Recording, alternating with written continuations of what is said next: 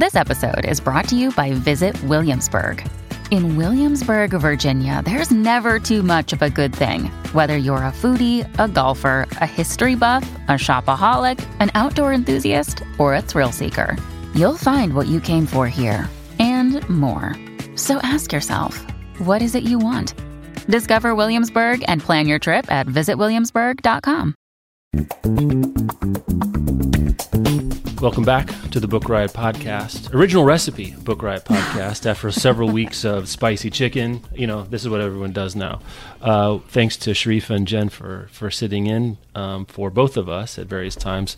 Really good stuff. I listened to you and Jen talk about Workman for a little while. Mm. Um, it, I don't think we need to get into there. I thought I thought it was it's really interesting and and like and like you guys I think said explicitly or hinted it's not a surprise after the several dominoes fell and the Simon Schuster getting acquired and then the HMH trade getting acquired. Like what's left?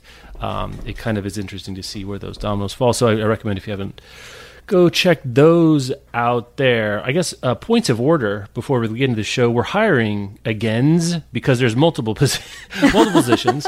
Uh, we'll link in the show notes. Um, one is for a full stack front and back end web engineer. If you know what that means, you know what it means. And if you don't, it doesn't matter to you. But there's a link in the show notes there as well. Uh, Step other, one of the screening process. Yeah. Do you know what the job is?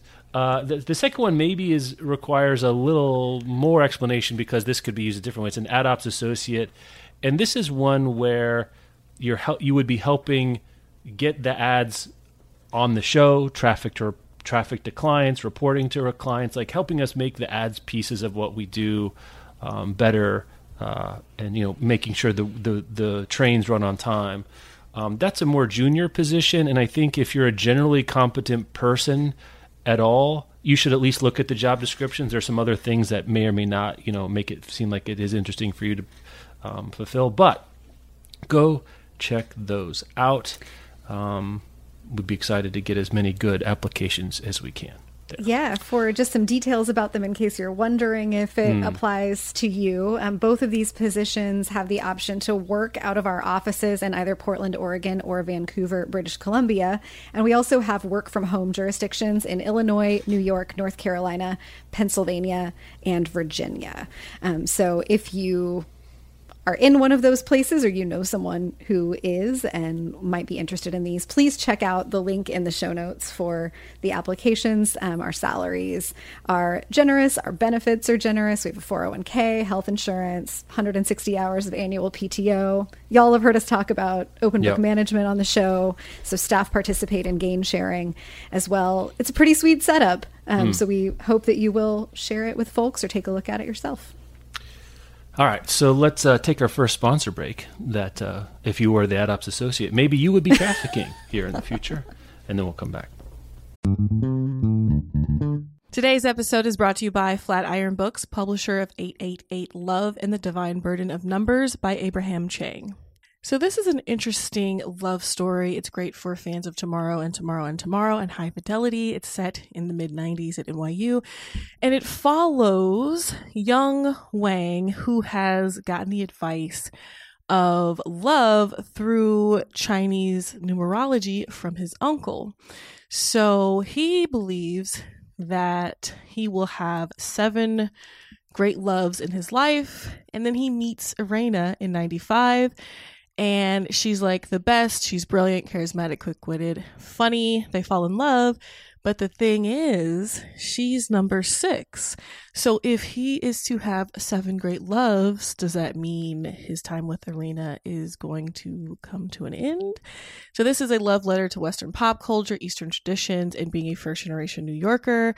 Make sure to check it out. And thanks again to Flatiron Books, publisher of 888 Love and the Divine Burden of Numbers by Abraham Chang for sponsoring this episode. Today's episode is brought to you by Avid Reader Press. So, this next book is a really fun sounding mashup of different genres. There's a little time travel, a little romance, a little spy thriller action going on. So, in the near future, a civil servant is offered the salary of her dreams and is shortly afterward told what project she'll be working on. A recently established government ministry is gathering quote unquote expats from across history to establish whether time travel is feasible for the body, but also for the fabric of space time. This is an exquisitely original and feverishly fun fusion of genres and ideas. The Ministry of Time by Kaliane Bradley asks, What does it mean to defy history when history is living in your house? Kaliane Bradley's answer is a blazing, unforgettable testament to what we owe each other in a changing world it kind of gives Outlander meets Cloud Atlas, or If the Time Traveler's Wife was written by Sally Rooney or Colson Whitehead. Make sure to check out The Ministry of Time by Kaliane Bradley. And thanks again to Avid Reader Press for sponsoring this episode. Programming note um, we're going to try something different this fall. Uh, as listeners of the show have been around for, you know, six months at least or longer, know that we've, from time to time, we do extra episodes, especially in the high seasons for publishing in the fall and then in the spring into the early summer. Part of that is subsidized by our advertising. Part of it is because there's more to talk about and we have other ideas and stuff we want to do beyond the, the regular show like today. Um, this time we're trying a little bit something different where it's not advertising supported. The idea with our, we're going to use our fall preview draft, use the same format we used the last couple of uh, seasonal previews where Rebecca and I each draft 10 books and see who can win in a pre publication recommendation off. Now that I say that, it seems even less and less, even further and further divorce for something like uh, uh, uh, scoreability and rationality. But it's a fun show. It's our way of taking a look at the books coming ahead. As we said, it is a it is a bumper crop. It's the Brood X of book releases truly, truly, here in the fall. I, my my list of possible candidates for my ten selections is up to ninety seven oh, titles Jeff. at this point. Um, let's just say I'm not going to have any problem finding candidates. I may have a problem winning, but I'm going to have a problem finding candidates. So what we're going to do with this show is it's going to be outside of our normal feed. We're using a platform called Gumroad where you can go and download the episode, and it's going to be pay what you will. So if you feel like you want to throw a few bucks at it so that we'll do more of these bonus ones, great. If you're not in a position where that makes sense for you, we still want you to be able to listen. And we're going to see how this model of doing extra bonus content works. Like, you lo- listen to a lot of podcasts, you know, a lot of them are going to a subscription model of some kind where you get a weekly or monthly or whatever bonus content of some kind for a recurring subscription. We understand why that makes sense for some shows, you know, why it's great we're kind of in a weird position where a lot of the we have more advertising infrastructure than a lot of independent shows do. Mm-hmm. So a lot of what we do is advertising, but not everything we do makes sense to be supported by advertising. So we're looking for other ways to subsidize and fund, and, you know, run a company on the kinds of content we want to make. So that's going to come out. We're, we're shooting to have it available for Labor Day weekend.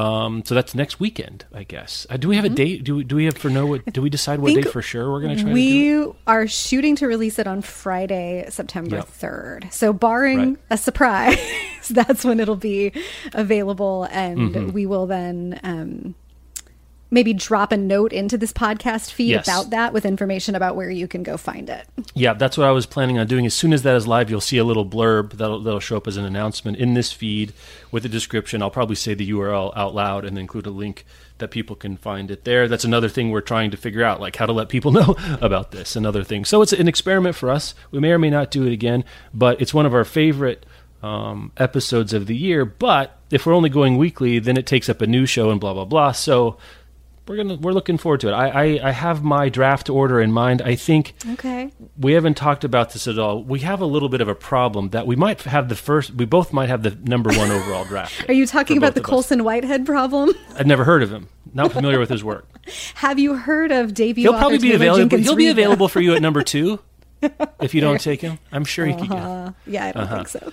so anyway, we're. I think what we're going to do. Um, we're going to do our draft and we'll be in reverse order and blah blah blah I, it's it is a wonderful it's a wonderful fall like i'm looking at my number It's- 15 16 17 picks i'm like Yeah. those would be like must reads for me in a given season Oh yeah, I've downloaded so many galleys of fall releases that I'm going to be reading fall 2021 into like April of next year if I it's it's really really get to all of them. It's it is a wild and just really embarrassment of riches situation. You know, we haven't decided how we're going to decide who goes first because the first draft that we did, you made the list of candidates, so I got to go first. And then the second time around, I made the list of candidates and you got to go first. I mean, I'm the reigning champion, so I kind of think I should get to go first, but of course that's make it take it no i think it's like if you're the if you're the the bottom team in the nba from last season you get the number one draft pick Hello and welcome to motivated reasoning well on both I, parts. I, I learned it from you. Um, the other thing we could do is, you know, random number generator. I, I Mm-hmm. was thinking about the Whitehead though. What if we took it off the board? Ah, okay. Is that interesting? Because after that, it's not as obvious to me. That one's Yeah. pretty clear, but after that, I could go in a number of di- I different think that makes it more interesting. We could just assume that whatever our set of 10 is, both of us Yep. tack on Colson Whitehead as We have eleven picks, and we both picked Colson. You get Colson, and I get Whitehead. Yeah. Um, I don't know. We'll, we'll decide. We'll make that I a like game that time idea of taking decision yeah. a little bit. Um, the RSTNLE uh, kind of. A, Uh-huh. Yeah, he, that's that's where we are with him. I don't think I told you that I was going back to read Sag Harbor this summer, Oh. and I just did it last week while you were on vacation, and it is wild going back to old Colson Whitehead, and when you know what Yeah. future Colson Whitehead holds. I know. Yeah, the, the Sag Harbor is also very good. It's just It so different. It's Um, great, but it's like, wow, this is it has no portent of like this guy's going to write the Underground Railroad Mm-hmm. in 10 years. It's it's incredible. So anyway, yeah, we're we're trying to figure that out. But yeah, there's a lot of names. You know, I also was looking for a different. I think both of us were looking for different things. We're working on at spring 2022, which gotta say a little bit weaker. I mean, Mm-hmm. quite a bit weaker. Spring's generally weaker than fall, but I think there's quite a Yeah, drop. Right this now. fall is just bananas because Yeah. it has some books that were supposed to come out last fall Mm-hmm. and that were delayed or come out this spring and were delayed because of COVID and publishers doing their best at guessing about when the pandemic would settle down in a way that would support more reading of like serious literary fiction. Um, It'll be very interesting. I don't think we're continuing to see title delays like that, even though the pandemic does continue to to shift and move. And reading habits, I think, are now firmly established as like people are reading more right now. Um, that's what the trends have shown. At least books have done just fine. So there's no publishing reason to delay a big Yeah. release. Though attention for things is interesting. I would kind of hate to be an author coming out this fall in this class of competitors. You are not. Yeah, debut authors. I, I think I would have chosen the pandemic rather Yeah. than this. Or It is well, a we're still in it, the heart of the just pandemic. a are. Right? spicy proposition to be, Yeah. you know, like just off the top of my head, Colson Whitehead, Lauren Groff, Claire Vaye Watkins. So There's a David Sedaris. There's a Susan Orlean. I mean, there's a. Right, I mean, there's on the Yeah. nonfiction front. There's there's a million. So uh, we could go. On, we, we will go on and on at length um, there. So looking forward to that. Uh, I guess related. The, the same thing is happening in movies. I mean, Mm-hmm, as a as a blockbuster movie watcher and, and a movie watcher in general, I get this fall or so between well September third is Shang Chi, the new Marvel movie, Mm-hmm. and Christmas, which is Eternals. Or no, excuse me. There's um, Spider Man. There's also an Eternals movie. There's also Top Gun Maverick and a James Bond movie, and those are just like five right there. I will see none of them in the theater because I'm doing this stuff, but uh, and this stuff meaning trying not to infect myself or those around me. But the same thing is is happened in movies. Is like they've been waiting and waiting. It's like finally we gotta. We're just gonna. It's time. It's time to move forward, and we'll see what happens there. So again, yeah, a small movie is to have this sort of the same things to contend with that a, um, you know, a debut author or mid-list author is to have to deal with right now. Wish the best of luck to everybody. I hope everyone buys and reads a whole bunch of books. Speaking of the fall, I don't think I've ever seen a story like this. Now, maybe this happens more often, and it's just one of those where the book itself, the author herself, and the hype and mm. timeline is such that we would notice it, right? There's sort of a Bermuda Triangle of attention here, but Viking, which Viking Young Readers, which is part of Penguin Random House Young Readers, blah blah blah. Amanda Gorman's book for young people, Book of Poems for Young People, is coming out this fall. Originally listed at 1999, has been that way. It's been on the docket since January, like soon after Yes. the inauguration. We we were talking about this, right? Like the, mm-hmm. the Hill We Climb was going to come out, but then her new book of of new work is going to come out for kids, young people in the fall. And I don't know I've never seen this. Have you, you can tell me, but let me let me do the top line for people. They wanted to change it from 19.99 to 24.99, which for a book of poetry for kids is a lot of money. That is a lot of money for poetry writ large. Um, and I'm not saying it's not worth it. I'm just saying it's out of scale from what you would see from a book of poetry. And I know this is going to surprise everyone, but a price hike right now didn't go over super great, Rebecca. People are like, Not what the hell? We've, we've we've we've done pre-orders. uh, Book buy um, bookstores and other retailers have made orders. What's going to ha- do? I have to pay more for these things? What is going on? Uh, this was in Publishers Lunch, which is an industry newsletter that people in the industry read and subscribe to, uh, which I do as well. Um, so I can't cite it. I don't actually know who wrote this, and I can't link to it either. But I did want to give them credit for breaking this. And they said that was yesterday. And in today's Publishers Lunch, they said moments after our email went out, Viking decided to try to like back up and try to figure out how some way to accommodate the book orders that have already been made. I took it as read they were going to Yeah. honor the price of the book orders that made. So I, I thought this was just for a new order. So I'm even doubly surprised here. So I guess a couple questions for you, Rebecca. One, have do you remember anything like this happening No, before? Okay. I've I don't. If this has happened before, I don't think it's happened on a high enough profile title that we would have noticed. And I don't know why a publisher would try this on a low profile title. Yes, why? Yeah, there's nothing but pain there. Where at least you get some pain in the, the prospect of a few I- few shekels more.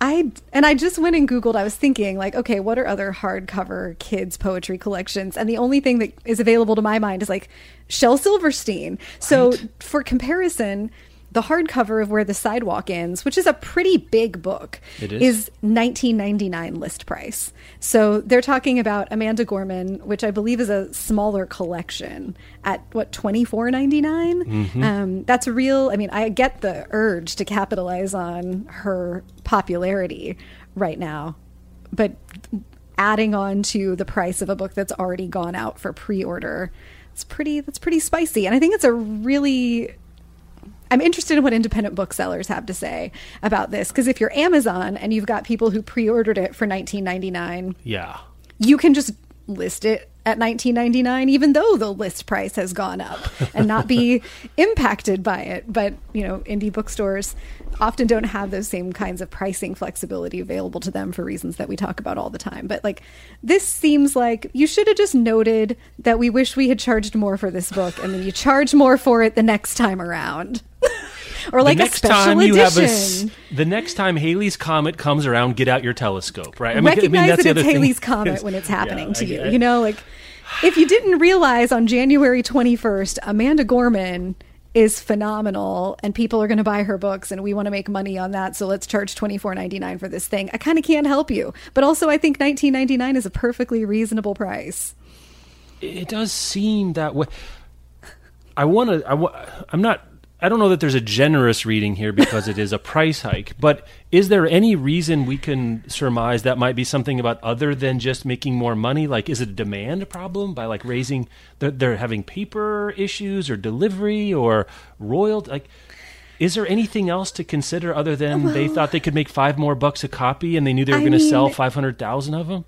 It would be the first time that a printing demand issue had resulted in a publisher trying to Price hike, sell fewer copies of a thing by raising the price.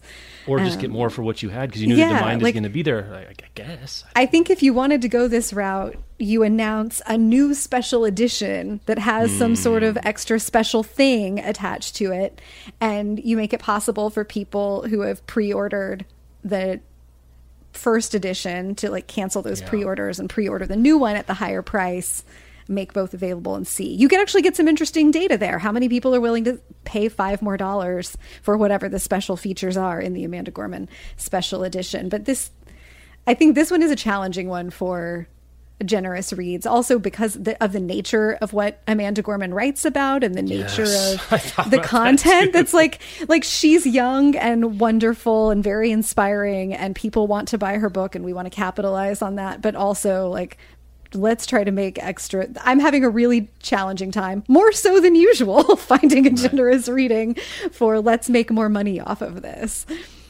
Yeah, it's it's one of those situations where it would make sense for there to be more priced elasticity in books than currently mm-hmm. exists. Just as an anecdote that I'm mad about from my own personal life, because this is a podcast, this is what you can do, is we're in the market for a new car. And the new car we want, because of chip shortages and whatever else, it's hard to get, and a lot of people want it. So they're charging 10 grand over the sticker price for the car if you want to buy it. Mm. I don't love that because I don't, and I'm not paying it. I'm going to wait and be one of these people that waits six years to buy a new car because you're a, a, Scrooge or whatever. But on the other hand, at least the dealer has the, um, the latitude to charge more, and then when there's a lower demand period, they charge less. You know, everyone knows this about buying cars. Mm-hmm. Like you know, if you if you get an older model or something less popular, whatever, you can get less. So we have a mental model of going into the dealer and negotiating, and the price can be, you know, some sort of Heisenberg uncertainty cloud that orbits the sticker price. With books, it only goes down. The only thing that happens is it gets discounted. Um, in Amazon or Walmart or whatever places, there is no, except in the aftermarket, I guess, the collector's market, eBay or something else like that, but not from not from regular professional brick and mortar stores. Is there the capacity to say, you know what? We're going to sell a billion becomings no matter what. I'm going to put my little sticker over the 24.99 and I'm going to make it 28.99. And that's right. something booksellers have asked for in the past, especially independent bookstores. So mm-hmm. I think there's maybe not a generous reading, but a more interesting conversation to be had around price elasticity because if an independent bookstore, which is going to sell a lot of these, this is the kind of book people buy at independent bookstores. They buy at brick and mortar bookstores. Children's books do extremely well here. There, this has a lot of brand, uh, brand name recognition. If we had it in sort of our DNA of how books work, to say, you know what, uh, Powell's or McNally Jackson, we're going to talk about in a minute. They put their little sticker over it says it's twenty five ninety nine. Yep God bless them, but yeah, this is not the way to do that. I, right. That's a shift in publishing that would open up a lot of space and competitive, like not even advantage, but just the ability for independent bookstores to compete more right. with Amazon is if the list price were were what we see in other industries, which is the manufacturer suggested retail, or not even printed and, on the box. I mean, that's yeah, the weirdest or, right, thing we've talked right. about. This or not even printed on the book, and then right then you could see like as the person who runs the business, you could see what the suggested price is, and you could price it according to to what your business is doing. You could use the laws of supply and demand. Yes. Like this is a place where publishing is very different from other industries because consumers are not used to seeing the supply and demand rules in action and how things are priced. It's just the book is mm-hmm. priced the way it's priced and it only goes down, especially if demand is lower. Like we've seen Amazon drop prices on new hardcovers when we can assume that they're not selling very well based on this was hyped and it has not appeared on any bestseller lists and oh look also Amazon's selling the hardcover for 13.99 trying yes. to unload them. Yes. Book buyers are not used to seeing that go the other way, especially in what you're talking about with cars. It's not like this this fancy cookbook that costs a lot because it's expensive to produce. Like that's what the pricing is based on. These books are expensive to produce, and so like cookbooks are more expensive than a hardcover novel is. But we're never told as consumers because bookstores don't have the ability to do it inside the industry. Hey, just more people want to read this, and we have limited copies of it, so we're raising the price, which happens in all kinds of other places. And it would be right. wonderful to see publishing have an industry wide conversation about responding to those economic pressures, creating some more pricing elasticity. But this is not the entry point or it's at no. least not an elegant entry point for that kind of conversation. It's really this is one of those announcements in publishing that makes me be like, I really want to read the entire transcript of the meetings where this decision was made. it almost makes you think that there wasn't a meeting, that someone was entering in a spreadsheet somewhere, almost like this, or was it Circe, the Madeline Miller? Oh, yeah. And they're like, you know what, we could get away with 25. This is, and then someone didn't think about uh, that's. That's my generous reading. Is this was a, a screw up, not a considered move? Well, then, um, then why not know. walk it back? If it's a screw up, you say that was an know, error. Rebecca, I'm trying to defend. I'm trying. I'm trying here. I'm trying here. Um, I see. I, do you know if it's a, this is a you, you may know this, um, and if you don't, I'm going to open up to the wider audience because mm-hmm. this is a good little bird question. I, I have a just the hardcover that happened to be on my desk, The Thousand Crimes of Ming Tsu by Tom Lin, which I read this summer, really liked. Haven't had a chance to talk about it, but anyway, on the front flap, it's got you know my nice dust jacket hardcover. The um, the price twenty eight bucks US, thirty five dollars Canadian. It's on the upper right hand corner of the um, front flap dust jacket. Mm-hmm.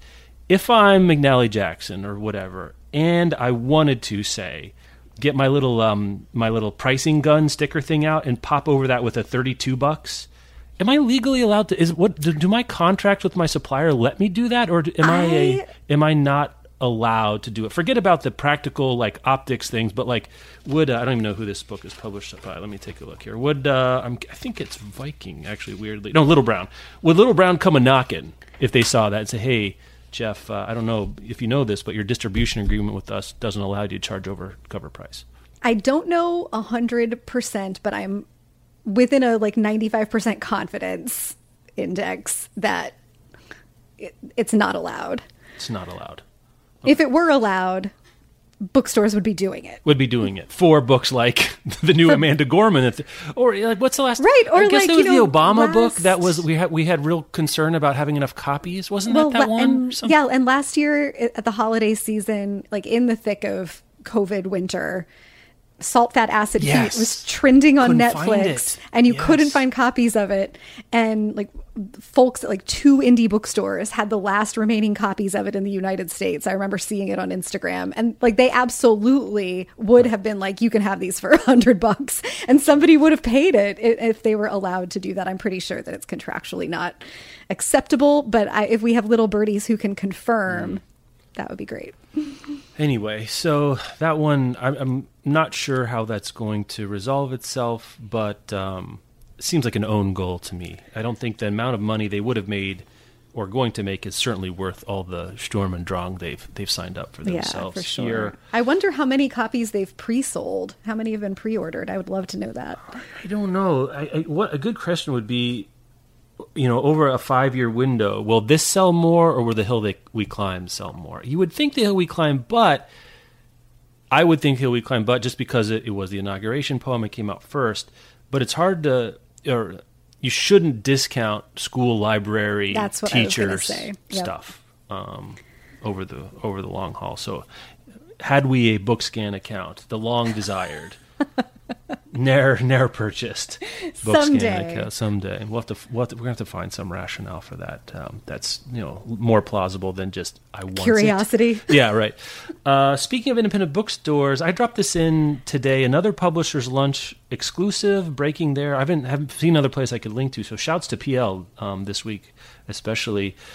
McNally Jackson Books is getting its own imprint with Simon and Schuster basically they're going to be repackaging books that have been out. They're in there'll be paperbacks, but there's a David Foster Wallace backlist. There's some other names that I haven't heard of. They're going to Pete Mendelsund, who has been a uh, mm-hmm. guest on Reading Lives when we had that show, superstar designer, novelist, book acolyte. Um, is going to do a bunch of the cover designs. They're going to have new intros and McNally Jackson is going to, I guess, curate them, put them out front. I thought this was fascinating and doesn't matter at the same time. and uh, and maybe is that unfair?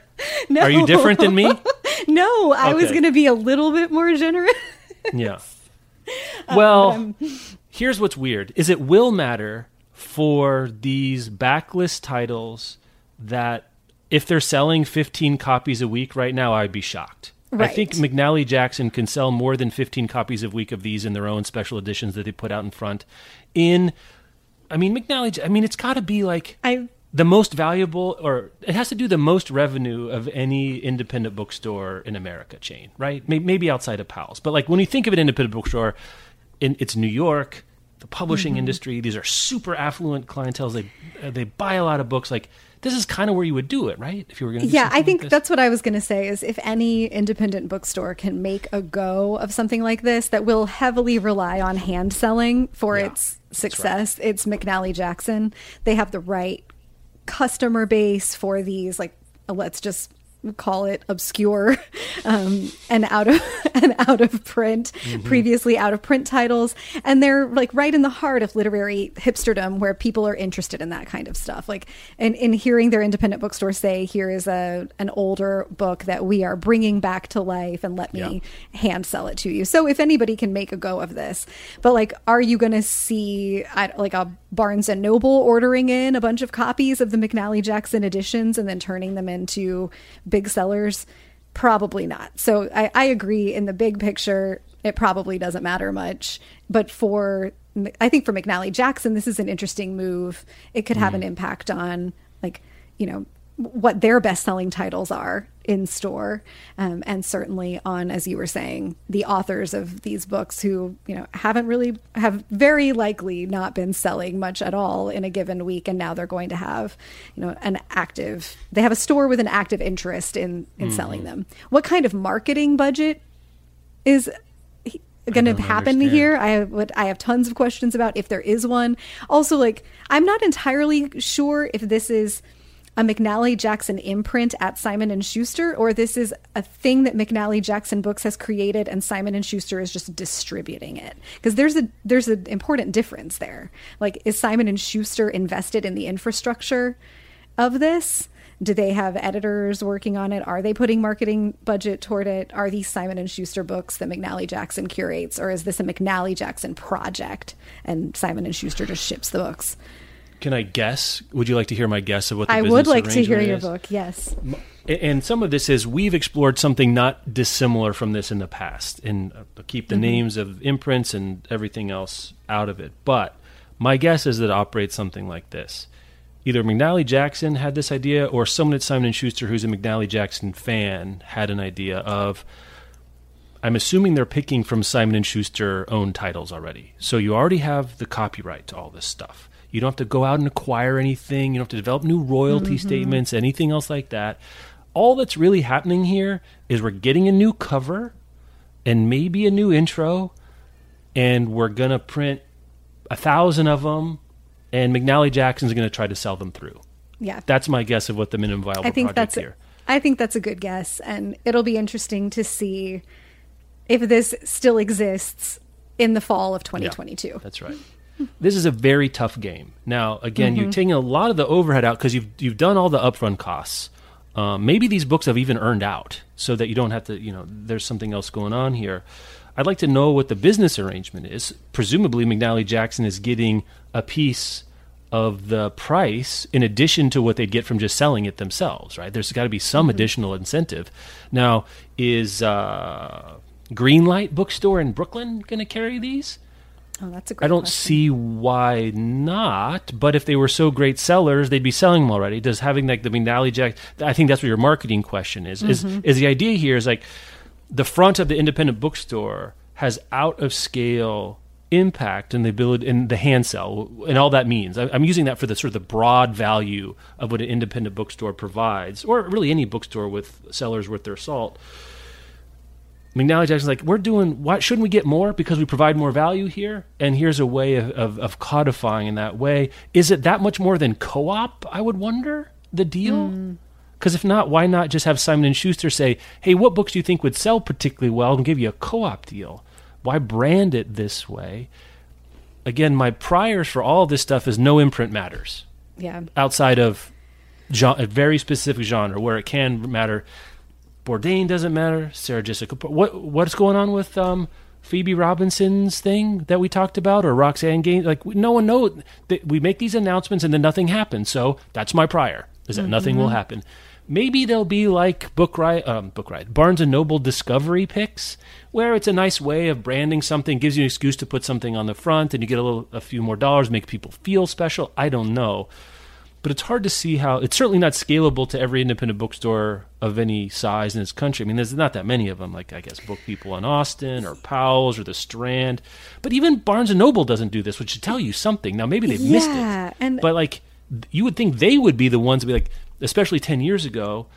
Let's do our own imprint. Why? Why not? They missed that completely, and maybe they were right, maybe they were wrong. But it does make you wonder that this is a really interesting idea writ large. It does, and you know, a Barnes and Noble imprint that worked like a regular imprint does, where you're like dealing with agents and sourcing Yes. brand new books that have never been published. Barnes and Noble has a big enough profile that they, I think, feasibly could launch the mm-hmm. career of of a new author. What Simon and Schuster had planned to do with these titles before McNally Jackson had conversations with them, my assumption is Simon and Schuster had no intention to That's ever right. There was they were mothballed, right? Yeah. republish these. It wasn't like, hey, we've got these great titles and we want to bring them back and put some money behind them and let's go find McNally Jackson. Like, I think I, I understand why McNally Jackson was interested in doing something like this. And they even say in this piece that McNally Jackson Editions was conceived at the height of the pandemic when libraries in the world had shut their doors and a scarce paperback could command hundreds or even thousands of dollars. And so I, it makes sense that they started thinking about, like, well, what are some other books that are hard to find that we love and that we could sell?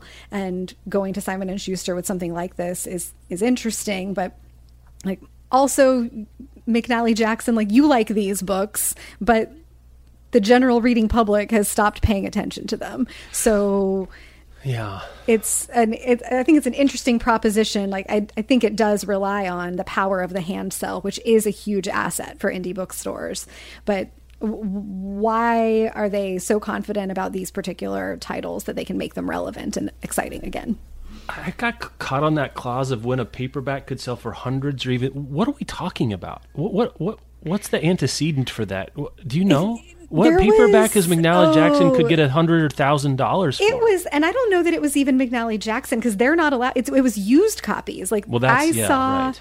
I think it was the Bridgertons. The only example that I saw. Oh no way! Really? The only example I saw. So this is a good one for little birdies too. Email us podcast at Yes, bookriot.com great if. If you remember. But I do remember that when the Bridgerton show was dropping on Netflix in the middle of like I think it was pandemic summer last year, um, folks were looking for old copies of some of the Bridgerton novels, and some of the used editions were selling on eBay for a lot of money. So much so that um, oh I can't remember the author's name now, but that the author Yes, the Julia Quinn came out on the internet being like, "Please don't buy these used copies for thousands of dollars. This is That's what that's what your Kindle is for. Yeah. Uh, anyway, I guess if you're a collector. you but that's the only that's there. the only one that I can think of. Like books, shipping was hard last year at the at the height of the pandemic, but like popular titles that had been printed in the like thousands and thousands didn't actually become hard to get. It was books that were old or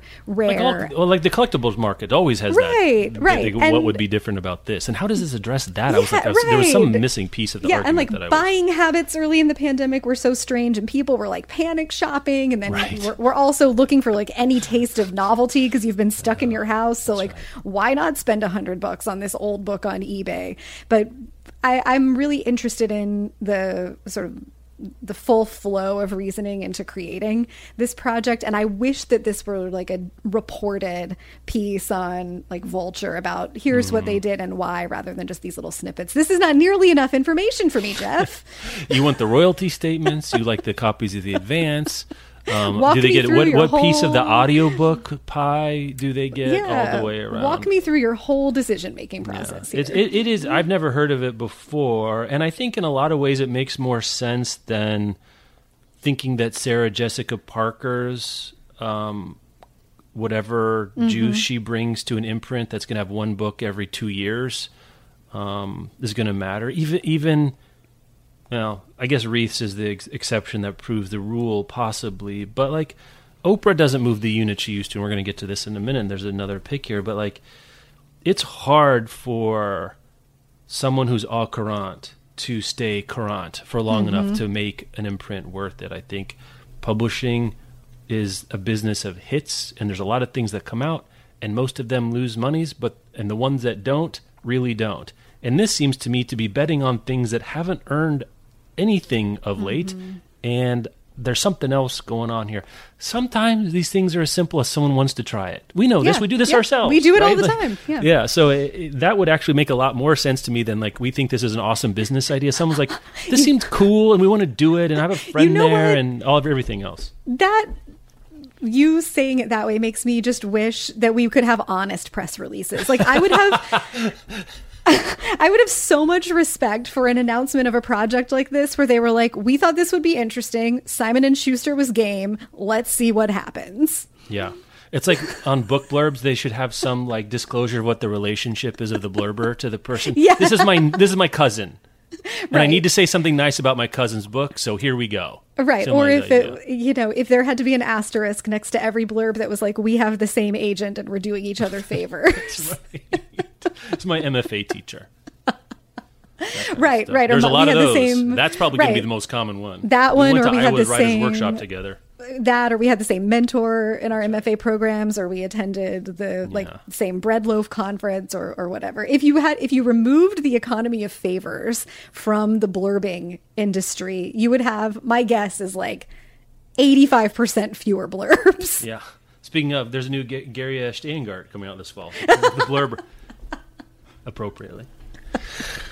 Okay, delightful. I guess we get to the the new Oprah pick. Um, uh, her name. Oh, it's Jeffers. What's her first name? Honore. Uh, uh, yeah, new book. Um, which I've been looking forward to. The Love Letters of W. B. Du Bois, which uh, sounds like a really cool book.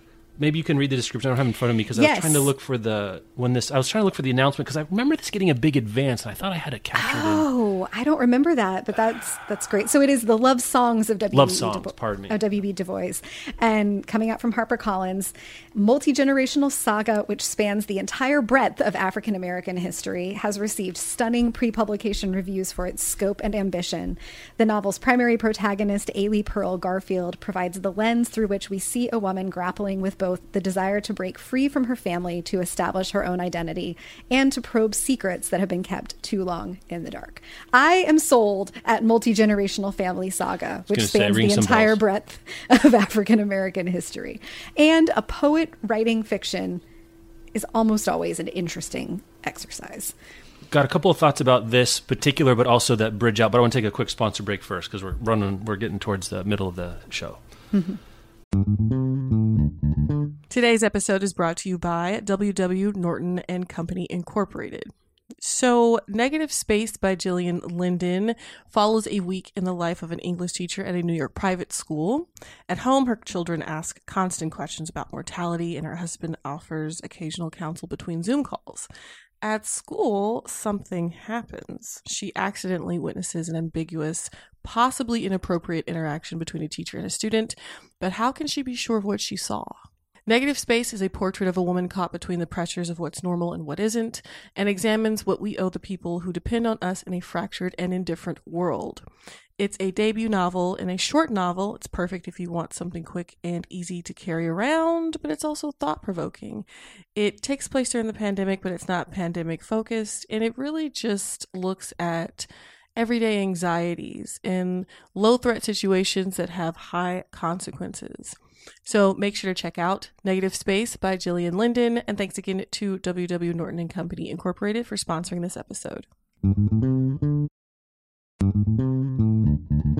Today's episode is brought to you by Sourcebooks Landmark. So, King Solomon says something very interesting to his son before he dies, and that is, quote, don't let the white man take the house, end quote. These, as I just mentioned, are King Solomon's last words to his son as he dies. Now, all four Solomon siblings must return to North Carolina to save the kingdom, their ancestral home, and 200 acres of land from a development company. Told in alternating viewpoints, Long After We Are Gone by Tara Shelton Harris is a searing portrait of the power of family and letting go of things that no longer serve you, exploring the burden of familial expectations, the detriment of miscommunication, and the lessons and legacies we pass on to our children. It's an explosive and emotional story of four siblings, each fighting their own personal battle, because who isn't, who return home in the wake of their father's death. Make sure to check out Long After We Are Gone by Tara Shelton Harris, and thanks again to Sourcebooks Landmark for sponsoring this episode. Excited to see this. This was on my list too. Um, it's out now, right? It's out. You can I go buy this, or is so. it coming soon? Oh, uh, Oprah doesn't announce it until you can buy them. Okay, smart. Yeah. Um, Mm-hmm. And in fact, moved up the Nickel Boys, right? Was it the Nickel Boys That's that right. got moved up for for? Say? Yes, it, it was the Nickel Boys. It's Oprah's calendar, and publishing just waits uh, with with bated money to see. Exciting book. Uh, a little long for me to get super excited, but I sure I'm sure it's pretty interesting too. But what made me think about this, the I, I, did she pick the Sweetness of Water by Nathan Harris? Was that her pick Yes, as well this did. Mm-hmm. summer? Yep. Which I read. I really liked that one as well. Oh, good. I hadn't gotten to it yet. Yeah, yeah, it's really cool. With the Whitehead coming out, he, here's here's my meta observation, and I hadn't thought about this because I think the the the waters have rised around us. I'm not sure, and it, it should be this way for a lot of different reasons. It's not a surprise, but it just struck me as this is the greatest time for Black literature there's ever been. It, it's just Yes. it's not even close. I mean, we talk about the Harlem Renaissance, you talk about the Black Arts movement in the '70s and everything else like this, but it's not close. I mean, you look at you look at the depth chart, um, and we've got debut novelists coming out with really interesting. This book, The Sweetness of Water, and then what I've got on my long list. I'm, I'm going to spoil it here, so don't use it against me. Your for the list fall. of 95 Yeah, yeah. contenders. Um, My Monticello, which is a book of short stories that I'm really looking forward to, and we're, and we're across. It's not just is a wrong word, but sometimes historically, the prominence of black literature have been in sort of the high literature moment Yes. or mid list or literary fiction. You know, going back to the Harlem Re- Renaissance, you know, really started, or even Phillis Wheatley before of like you know drawing room poetry, so to speak. But we've got Jean, we've got Jasmine Guillory in romance, and we've got mm-hmm. S. A. Crosby and Attica Locke in mystery thriller. We've got N. K. Jemisin in science fiction and fantasy. We've got MacArthur Genius winners, Nobel Prize winners some days in the in the form of Whitehead. We've got the you know sort of the next generation in the Jesmyn Wards. Um, in the uh, Gyasis, we've got all these debut novelists. We've got the Brandon Taylors. We've got essayists. We've got Tracy K. Smith and Kevin Young in poetry. It, it's it's incredible. I mean, you look at the depth chart of the Harlem Renaissance, which I know fairly well. Like, I get eight or nine names, and I've got thirty more to give you right now if people do interesting work. And I think this is one of those situations that happens. Things come together. It takes some time, but it's an ex- as an exciting time in Black literature that I can ever remember having studied. And I've done some of this. I'm not the mm-hmm. world's foremost expert in this for sure, but I put my bona fides on this up against most any general readers about understanding this. And it's remarkable. You, I mean, I could do two whole shelves of books that I thought were great from the last couple years by Black authors and that's not that they weren't capable of writing. It's because a people are interested in publishing them they they have different kinds of marketing budgets. They diff, di- different kind of recognition they different kind of readers so in a way it's much more of a groundswell than things. There's so many pe- there's so many there's so many little rivulets flowing into this river that I almost I almost didn't re- re- realize we were in the Mississippi now and not Yeah, just some, I- some tributary of it. I think that's a great point that we are we, we've gotten finally into a virtuous and self-fulfilling cycle Right. with the publishing of great books by black writers. That publishing finally started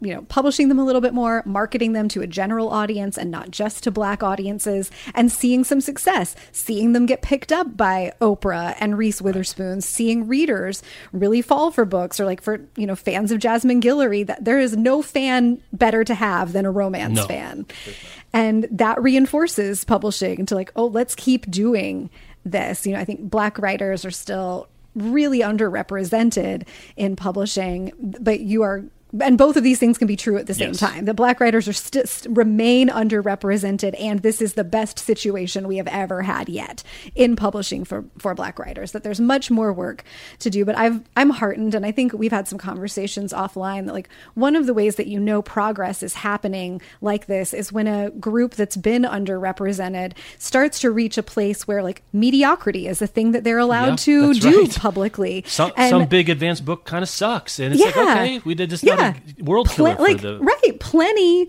white guys write books that are mediocre and they had million dollar advances for them and they didn't sell and those people continue to have careers of of some kind of stature and that's one of the sort of one of the benchmarks. And we are I'm not going to name names but we are entering a space where some of the big deals that have gone to black writers and writers of of other marginalized backgrounds come out the book is fine. And like that's what that's great some, that they're fine that they don't all have to be knock it out of the park successes for publishing to continue to see the value and the import of not just continuing to publish these kinds of writers, but publishing even more of them in the future. And I do think that we're in a space where that sort of growth is happening. It's been enough years now since we need since we need diverse books launched that mm-hmm. some of the titles that were acquired in those initial moments after that movement began have started to come out and have been successful. This is a really, I think, very exciting time.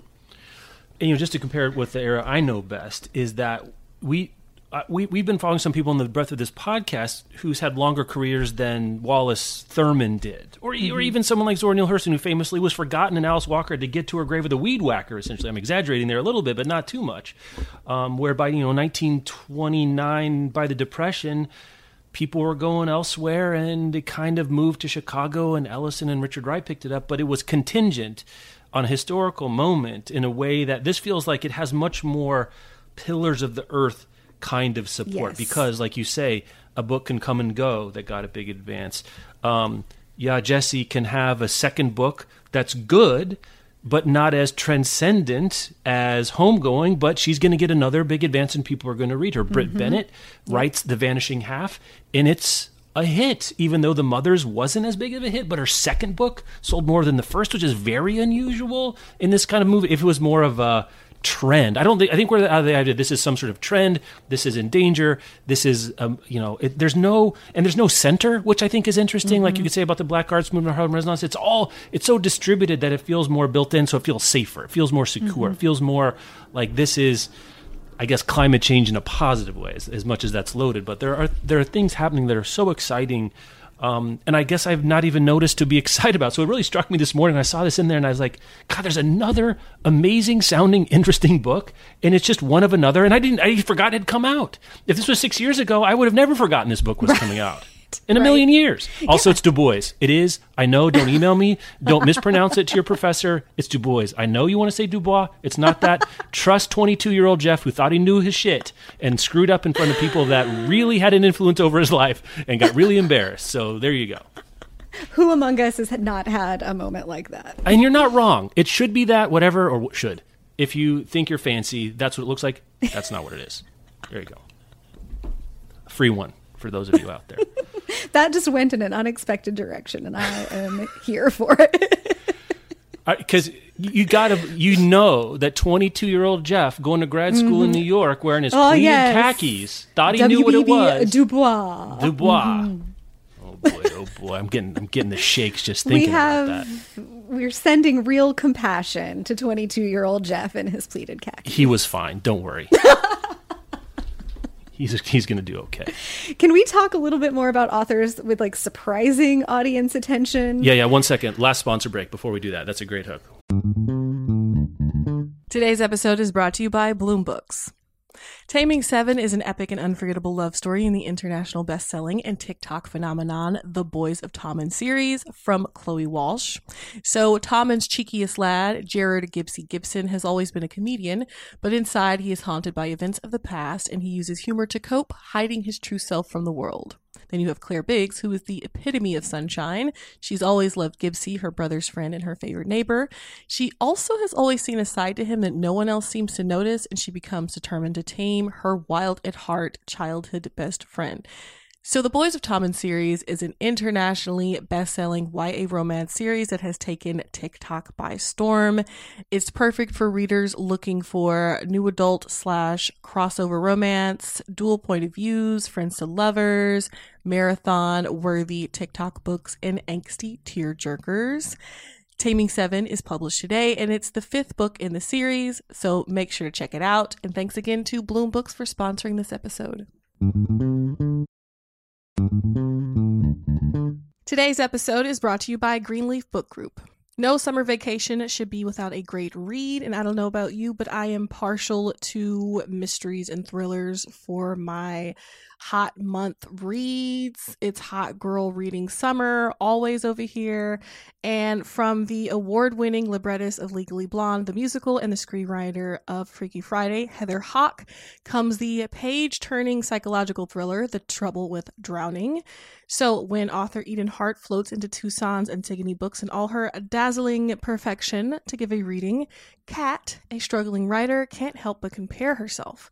Thankfully, Kat's life starts to take on its own Eden like glow when her literary future takes shape and she falls madly in love with Jacob. As demons from her past begin to surface, Kat's mental health craters, and this halcyon dream slips through her fingers. For the fastest paced, slow burn you won't be able to put down, be sure to check out The Trouble with Drowning by Heather Hach on Amazon or your retailer of choice. And thanks again to Greenleaf Book Group for sponsoring this episode. Okay, surprising audience Okay. attention. 50 bookshops in the UK are opening early for the publication of Sally Rooney's new novel, Beautiful World, Where Are You? 30 branches of Waterstones, which now we know how to pronounce correctly, and 20 It's water indies. stois. Water stois is how you would say that. Uh, Aquastones. Yeah. Sorry. Go ahead. It's Friday. August. Friday what else do we think? is- yeah. Yeah. August is the, the summer of the soul, truly. Mm-hmm. Uh, so anyway, 30 branches of Waterstones and 20 independent bookstores were going to open their doors to give customers the first chance to buy a copy and receive an exclusive goodie bag and merchandise. Okay, I know people like Sally Rooney. Do they like her enough to go to the bookstore like at 9 a.m. on release day and press their little noses against the glass and please, sir, may I have my goodie bag? Yeah, could I get some awkward 20 year old ennui sex? I guess is what people are looking for. I, I can't remember. The, the only adult author I know that this happens for is Murakami in Japan. We have midnight release parties. I can't think of the last time there was an Anglophone writer. No. I don't think we did. We open early for like the next book after the Da Vinci. Co- I'm trying. I'm trying to even think of what it would have been. Yeah, no, I think, you know, I go to my local bookstore on release day of Dan Brown books because I like the ritual. Of, But I don't, I think I'm, al- I, cl- I know that I'm pretty alone in that because there's not a line of people there at 9 a.m. with me to get, to get, to get the Well, new well, they were all there at midnight. Yeah, the only things that I've seen stores stay open late for are almost always kids and YA hits. Yeah. You know, you got it for uh, the Twilight series and Hunger Games when those books were coming out, for the last couple Harry Potters, maybe for a Fifty Shades of Grey, but I don't remember that. That's a good one. That yeah, that's a good one because I, I would. I'm not discounting Twilight because that was important, but in terms of it doesn't qualify as an au- an adult title. Right, The like, last and if- Fifty Shades and- Freed was that the last one? Yeah, I think so. And those are events, like capital E event in publishing is a release of a book like that. And and it's very possible that my understanding of the scale of fandom for Sally Rooney is wrong. And that's the hmm. question I'm asking. Like, do I just not know how excited people really are for new Sally Rooney novel day? And are they going to be lining up outside these 50 shops to get their copy early? Like, because I, I do not understand Sally Rooney to be on the same scale of excitement for a new title as like a, the final E.L. James book or a Murakami release. I mean, we And- gotta think that um, Waterstones knows what they're doing. I, I mean, you're sort of positing, do they know what they're doing? If they don't, maybe it's going to be midnight and no one's going to show up. Um, yeah for this. like Uh, well and i guess there's implicit in this is like they're going to have the goodie bags on hand Right. right. so it's not like you have to come at the early opening to get the thing they'll pro- yeah, i'm sure they'll sell some sally rooney copies throughout the day or the week or like put some signage up of buy your new sally rooney while we still have these goodie bags mm-hmm. for you so i'm just curious like i know that there's sally rooney interest and excitement and fandom but i was just surprised to see this headline of like really? Is she that big? And maybe she's bigger in the uk I need it to make sense. I need also to believe that Waterstones like knows what they're doing. The publisher has to agree to this kind of thing to let bookshops Yep. open early. So like, you know, and I, I guess there's no harm in it really. Like, of course, go ahead, try to sell some extra ones early. What you think if no one shows up, they're like, ah, it doesn't matter because it's a Viking yeah. title too, or Knopf. Yeah, like there's kind of no downside to to trying it, but I'm curious about what the assumed upside. Well, is. at the very least, they think may, it might be, which I think is enough of a surprise to us. Whether or not anyone shows up, that Waterstones Waterstones thinks that this could happen. Because I wouldn't have thought that. I would. I don't know. Rooney would have been in my top twenty to say, No. okay, you get twenty anglophone writers. What's your draft order for um, who could uh, support a midnight release party? Again, I'm not the right. I like Sally Rooney fine. I read both um, Normal People and Co- Conversation with Friends. Is that the first one? It's one of the generic titles I can't remember. Um, anyway, I like it fine. I'm a little. I would have liked a lot. 22 year old pleated khaki Jeff would have been way more into that in a, in a lot of different ways without telling tales out of school. Um, but so I, I think she's great, and I understand the deal, even if it's not for me. I guess I'm just surprised. Like, I'm really gotta- just surprised to see that that would be a thing. Yeah, I'm surprised too. And if you had asked me like top 20 Anglophone writers that you would try something like this on, if we had knocked out, you know, the James Pattersons and the Nora Robertses, like the big marketing ones. I think they publish it too would much, be- though. It's not I, I think they, no, I think they do too. But like, Yeah. we're not getting press releases No, about a bunch not. of bookstores opening early for the day that Harlem Shuffle comes out. And if there is, if you for a literary fiction reader, like there's not much that's more exciting in this year than the, a new Colson Whitehead. Like, and I have to think that that's uh, more exciting in terms of sales potential than a new Sally Rooney is. So maybe this is just another example of where the press release should have said, "We think this might be interesting. Let's try it." yeah. Well, and also, I mean, not for nothing. If you're a 20 something year old literary reader, you've got time to go at midnight. Whereas the Whitehead reader is probably older on the whole, and we know we, we're not we're not just as excited. We can get the book. I'm I'm serious. I got things to yeah, do. I got to be in bed by 9:30. I yeah, can't. yeah. I- I'm not going anywhere that starts after eight right. p.m. No. And I, we, you and I don't care that much about like the special sauce, like tote bag thing that comes with it either. Like if it was actually scarce, The only uh, thing that I- would I get me to a bookstore at midnight is there's a secret Toni Morrison novel that we just found. It's actually a new book. It's not the Harper Lee treatment. And you like have to come at midnight you're if you such want a to get it. liar. You wouldn't go to a midnight. You would not go. Oh, no, no, no. I said uh, only if you could only get it if you went to mi- at midnight. Yeah, see, Otherwise, that- yeah, I- I'm waiting sure, till 9 a.m. okay. the next day. Yeah, yeah. I was gonna say that. you're, there, No, there's no. no. book release that I'm going. Well, wait, is that true? Is that true? Let me think about this. Because I think if it's something my kids were into, and it would be like a fun Oh, thing okay. to do. That's a That's different totally deal. different category. Yes, I'm just saying that, but I'm I'm going up one level. I'm going from your lying to my interesting observations about. Things. Oh, right. That's what we're yeah, doing. that's here. what we're Okay, doing right right. now. I don't know. You're man. interesting and I'm a liar. There's the show title. You're an interesting liar. I am a boring truth teller. Not appreciated in my own mundacity. Um, yeah, even even the series my kids are into, it's like the ninth Diary of a Wimpy Kid. There's not much there. It has to be a series. It has to be. It has to be what's hap- What's going on next in the series? Like the Harry Potter is the one. Like the new Karina Yan Glaser's new installment, the Vanderbeekers of 141st Street series, is the book my family is most looking forward to in the fall. But they're pretty much standalones. Like they're in the same world. Mm-hmm. The kids go older, but there's not like you know um, one of the characters is hanging off a fire escape, or there's a dark wizard that got a new whatever um, that's threatening the. There's not a cliffhanger moment. Yeah, yeah. So it doesn't really matter in that way. Um, the last one that was a big deal here was Cursed Child in America. I can't think Mm-hmm. of another one that really. I, I wonder if some circles, if there were more dedicated romance stores, I wonder on the genre level. Now, when George R. R. Martin comes out with um, the When new Game of vote of Thrones book, there? there will be there will be parties for that. That's the only Oh, one Totally. that would, and maybe the Rothfuss when that one comes out. Um, and like maybe the ripped bodice does parties for Yeah, Sarah maybe. MacLean or some of those like highly anticipated romance titles. I think I think this the excitement lives in genre and kids, like where fandom lives typically. That's right. Literary fiction fandom is a different, smaller beast. It's a lesser animal. It's a lesser animal. It's like a hamster. if you know Colson Whitehead, please don't ever tell him that we equated literary fiction to it. Everybody has one, but you're not you're not putting your hamster on Instagram. There's no National Hamster Day. I'm feeling some need to distance myself from this statement that you're making about hamsters. It's all right. Well, we'll see. We'll see how this hamster talk goes. It'll be the guinea pig for our pet discussion. Oh, all the rodents. All right. I think that's our show. I think we better stop now. Email us at podcast at bookriot.com for all your non disposable pet talk.